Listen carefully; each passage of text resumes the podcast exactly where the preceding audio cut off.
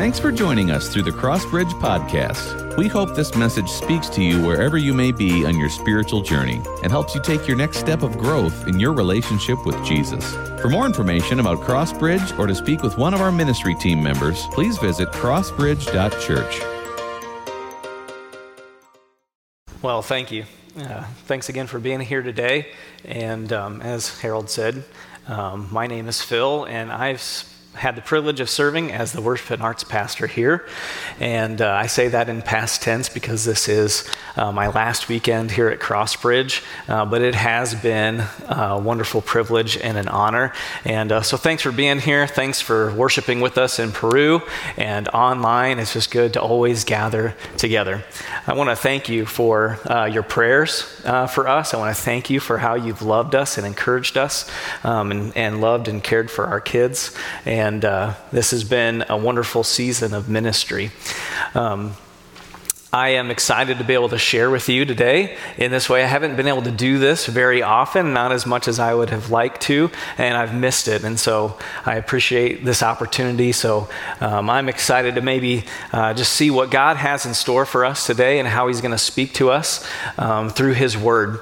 Um, when I was growing up, I had um, an idol. I had a dream. How many of you have had a dream before? Had somebody that you idolized? Just raise your hand, maybe throw up some hands in, in the chat box if you're online. Um, I had a dream, and uh, my idol was Michael Jordan.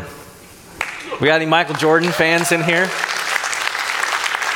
I loved Michael Jordan, and my dream was to be an NBA basketball star. Oh, come on. Why, why is that funny? Um, here, I got pictures to prove that I was well on my way. Um, that's eighth grade, okay? Uh, that's like junior year, I think. But clearly, I was, I was destined for the NBA um, in my 127 pounds when I graduated high school. Uh, but I had to choose a different dream for obvious reasons. And I had, a, I had another dream, and that dream was to be a professional singer. And uh, I, I had an opportunity to catch my big break. And so, uh, me and three of my friends decided we were going to go and audition for American Idol. How many of you watched American Idol? Maybe a few of you, yeah.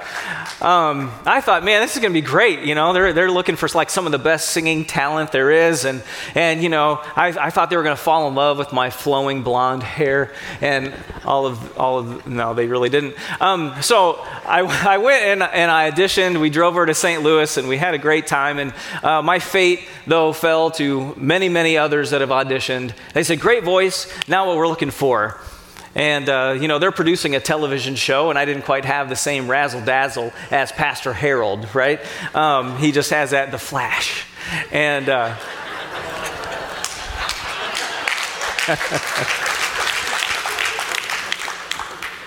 I, uh, I, it, was, it, was, it was a fun experience for me. But we all have dreams, don't we? We all have things that maybe uh, don't quite work out the way that we thought. You see, the essence of this show, American Idol, is to take somebody out of obscurity and bring them into this mainstream popularity and, and praise them for their talents. We have so much temptation in our life to just see what somebody can do, to see what somebody can offer, to look just on the outside and be like, man, I want to be just like them our world has a tendency to make people famous. There's probably a lot of things that contribute to why there's this desire within us to do that, to make people famous, to take them from, you know, obscurity to these heights that we could never ever imagine. Eventually, people do become idolized in our society for their fame, for their fortune, their talent. A few of those we already named Michael Jordan, Michael Jackson, Tom Brady, Billie Eilish, Elvis, Steve Jobs, Simone Biles, Justin Bieber, JoJo Siwa, Patrick Mahomes, Travis Kelce, Tyreek Hill. Wait, I'm just naming Chiefs players, sorry. Um, Dwayne The Rock Johnson, and uh, the incomparable Betty White. You see, there are so many more people that we could name off, right? people that are, are famous. But the thing is, is we don't really know these people. We don't really know much about them except for what we see on the outside, what they can do. And we desire to be like them in some ways. Scripture talks frequently about this idea of idols, and the most famous story is our text today in Exodus 32. And uh, if you have your Bible or an app or something like that on your phone, you can turn there, but we'll be in Exodus 32 in just a moment. In this season uh, here at Crossbridge, we've been encouraging you to set an alarm on your phone for what time? 207. And uh, that comes from Psalm chapter 20, verse 7, where it says this Some trust in chariots and some in horses, but we trust in the name of the Lord our God. In this passage, we see that they are trusting in chariots and horses. We tend to trust in things that we can see, tangible things, instead of the Lord Himself. And those things become idols when we put our trust in them. And throughout Scripture, we see this idea of misplaced trust. In Exodus 32 is a very good example. Coming up to this passage, we see Moses. He had led the Israelites out of the land of Egypt, and God parted the Red Sea so they could leave. This group of people saw amazing miracles. They saw God do tremendous things. And as chapter 32 begins, Moses has been up on the mountaintop and he's been with God receiving a covenant between God and the Israelites. And we know this today as the Ten Commandments. But while Moses was away, something interesting happened.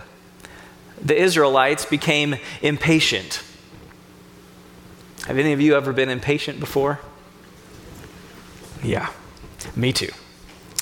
So here we see that the Israelites get impatient. So let's look at Exodus 32, chapter 1, 32, verse 1. It says this When the people saw how long it was taking Moses to come back down the mountain, they gathered around Aaron. Come on, they said, make, make us some gods who can lead us. We don't know what happened to this fellow Moses who brought us here from the land of Egypt.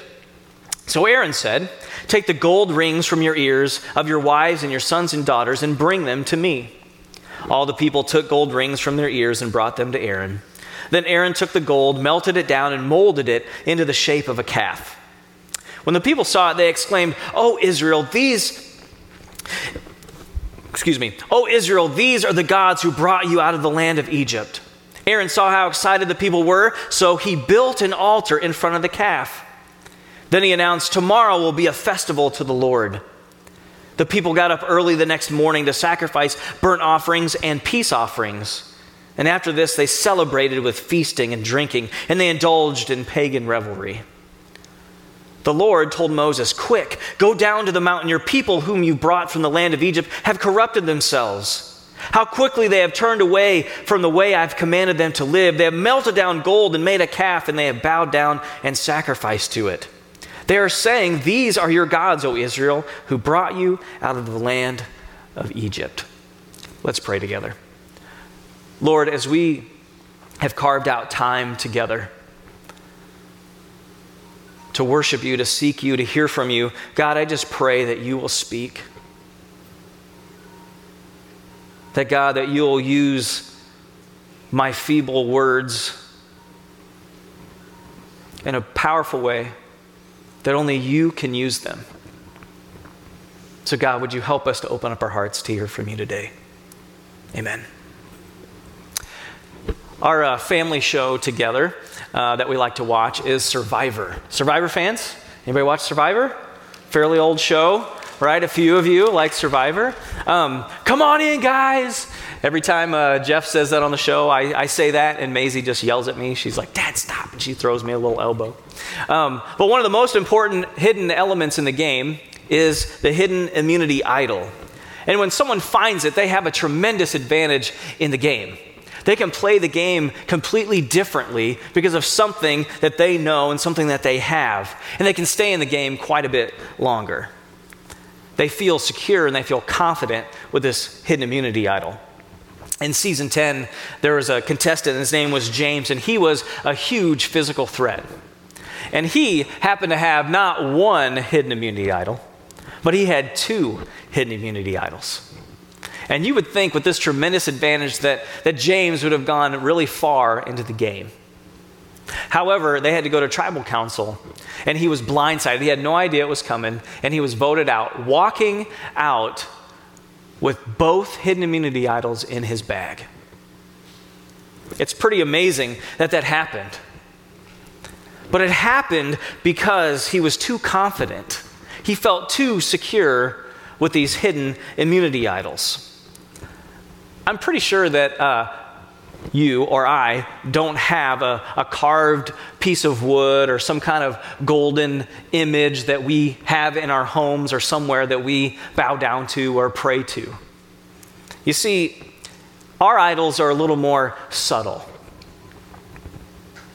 Our idols look like the American dream money, belonging, success in work, success in the eyes of our peers. It looks like hope in political and governmental systems. It looks like drugs and alcohol and sex and instant gratification and even religion. When we look around, there's so many beautiful things. God has created a beautiful world, beautiful people, amazing talent, unreal wealth and prosperity in our society. But it's so easy to get blindsided by the beauty of those things and get drawn to them. The internet has made it very easy to compare our lives to others. Social media is basically everybody's personal highlight reel. It makes us feel like we should be living someone else's life, doing what they're doing, having something else, someone else, more stuff, more vacations, more, more, and more. And when those things don't happen for us, not only do we not experience those things, but then we feel like somehow we're, we're disappointed or somehow we failed. It's really the things that consume us, that consume our time, that consume our resources, that consume our mind, that become idols. We don't have to have a physical object to bow down to. We can bow down to whatever it is every single moment of the day. The Israelites had seen amazing miracles. God's intervention, God's miraculous provision, yet they were impatient. They were short sighted. They were fearful that Moses would not return. They had anxiety that if he didn't return, what was going to happen to them? And so they resorted to something familiar.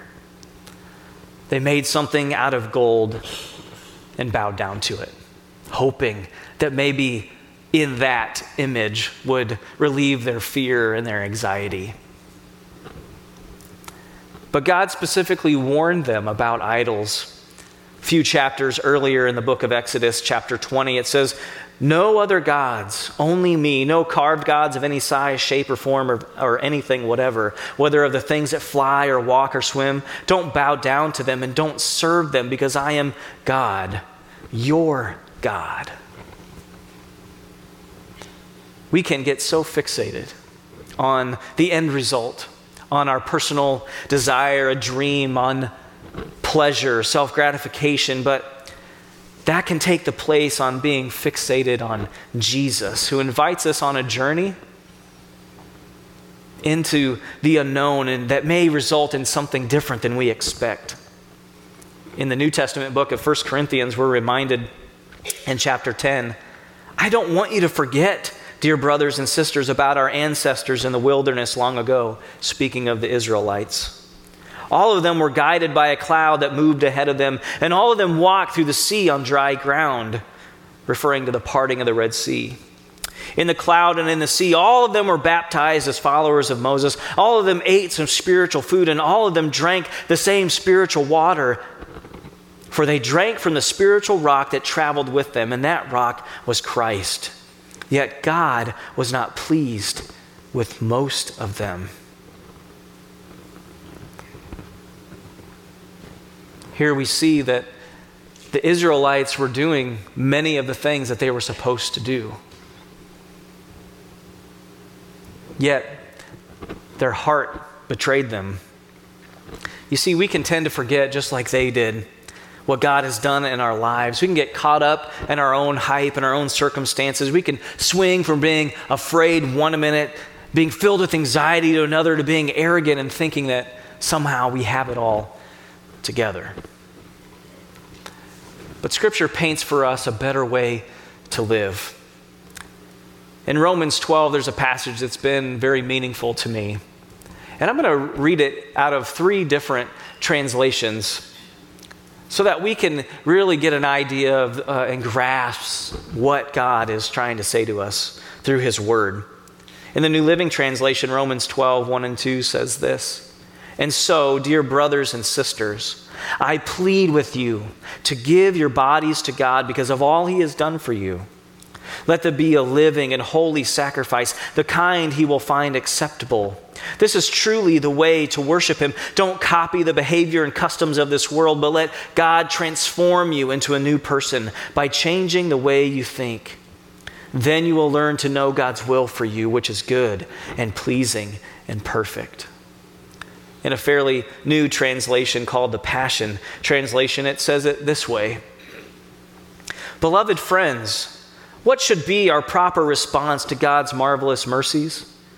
to surrender yourselves to God to be as sacred living sacrifices and live in holiness, experiencing all that delights his heart. For this becomes your genuine expression of worship. Stop imitating the ideals and opinions of the culture around you, but be inwardly transformed by the Holy Spirit through a total reformation of how you think this will empower you to discern God's will as you live a beautiful life, satisfying and perfect in His eyes. And then the last one comes out of the message paraphrase. So here's what I want you to do God helping you. Take your everyday, ordinary life, your sleeping, eating, going to work, and walking around life, and place it before God as an offering. Embracing what God does for you is the best thing you can do for Him. Don't become so well adjusted to your culture that you fit into it without even thinking, but instead fix your attention on God. You'll be changed from the inside out. Readily recognize what He wants from you and quickly respond to it, unlike the culture around you, always dragging you down to its level of immaturity. God brings the best out of you he develops well formed maturity in you. I think in so many ways, we have gotten it wrong for a long, long time. We have so focused on external behavior. Well, if I just do this and if I just do that,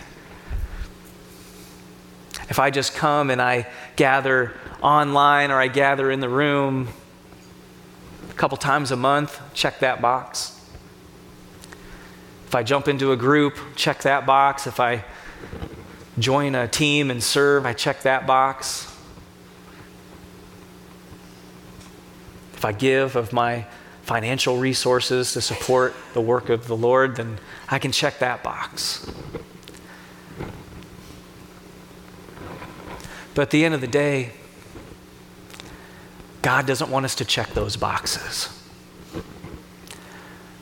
What He wants is He wants you and He wants me. He wants us to be in a relationship with Him. He wants us to love Him and respond to His grace. He wants us. We're created. The very essence of our being we are created to worship something. The question is is what are we going to worship? Are we going to worship the Lord, the one who has created all these things, or are we going to worship the things that he has created? See, because what we love the most is what we are going to worship. That is what we're going to spend our time doing. That's what we're going to spend our, our, our mind thinking about. Those are the things that are going to consume us. what we love is what we worship. But instead, we get caught on the surface and we struggle in fear. We struggle in this divided love and this divided attention. In Psalm 51 in the message, it says, Going through the motions doesn't please you. A flawless performance is nothing to you. I learned God worship when my pride was shattered. Heart shattered lives ready for love don't for a moment escape God's notice. See, God isn't looking for us to check the boxes. He's not looking for us to have some kind of perfect execution or whatever we think He wants. What He wants is for us to say, Here I am, Lord. Here I am. Send me, take me, use me. But it's hard work to get below the surface, to get below just seeing the things, the created things, and being caught in that. For over two years now, I've been working on a, on huge basement bathroom renovation. Now, I better get that done very quickly. And we've been working on completing this remodel. And um, we were at this stage where um, I was working kind of over where the shower area uh, was, and I had prematurely uh, poured cement around the drain. You can see it there. And uh, for those of you who know anything about construction and doing this kind of thing, you'll notice that there's something missing. The drain flange is missing. So, what I had to do then is I had to chip away at all that cement around that PVC without breaking the PVC. And that, that's by hand, hard, grueling work. I had made very little progress. And I was very, very discouraged. And so I just avoided it. I knew I had to do it. I just avoided it because I'm like, listen, that is just too daunting. That is too much work.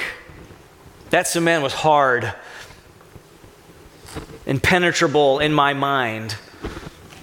I was like, I was desperate. I needed to maybe get, get some kind of tool to help me do it. One day I, I just thought to myself, okay, I'm just going to have to tackle it. I'm just going to have to do it. And I chipped away a little bit and I went down and I was like, okay, well, here we go. Let's see how long I can, you know, stick this out and make, make a little more progress. And it was just a few minutes in began chipping away at that cement that all of a sudden it just broke through.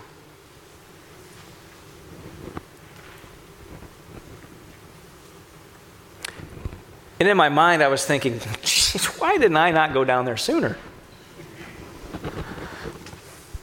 But I didn't because I thought, I thought there was no way I was going to be able to break through that. There's no way I was going to be able to get through the surface. But if only I had stopped, I had stopped avoiding it, stopped putting it off, I would have had that breakthrough way sooner. See, the things that consume us, our idols, are very similar to that. Many times we could actually name them. We could say, These are the things that I think about, these are the things that I know are issues in my life. But we refuse to tackle them we avoid them. We turn away from them because, well, ah, it's just too hard to deal with them. But the amazing thing is, is God surprises us.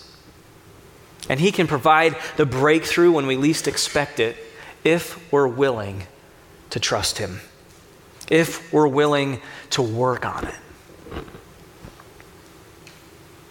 Questions like, What are you afraid of? What's your biggest fear? Today, what is standing in your way of a true breakthrough in your life, of true freedom? What is holding you hostage? My encouragement to you, to myself, is for us to stand up, to face our fear, face our failures, because I believe that freedom is just on the other side of faith. Things that we see and experience they're easy to trust because we, we can actually tangibly see them. It's really hard to trust in Jesus, someone who lived over 2,000 years ago. We gravitate towards what we know, what is comfortable, even when it's harmful to us. Things happen in our lives that cause us anxiety, that cause us to fear things that are uncertain, things that force us to want to seek security. But God's timing isn't always our timing. So, are we patient enough to wait? Are we patient enough to wait for Him?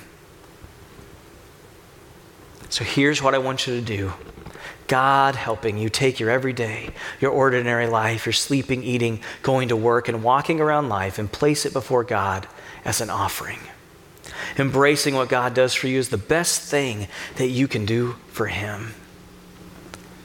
See, Jesus is inviting us He's inviting us to gravitate towards Him and let Him define what is comfortable and secure. Will you pray with me?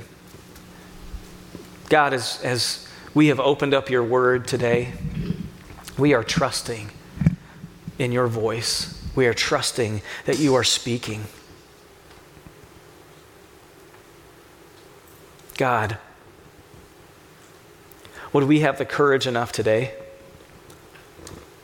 to be able to listen to what you have for us? Would we have the courage enough to open up ourselves? To maybe acknowledge and to tackle some things that maybe we've been avoiding for a long time? Lord, would you help us today to respond? We pray this in your name. Amen. Thanks again for joining us for the Crossbridge Podcast. The mission of Crossbridge is to lead others into a growing relationship with Jesus Christ, and we'd love to partner with you on your spiritual journey. So please let us know how we can come alongside you and support you and pray for you by visiting crossbridge.church.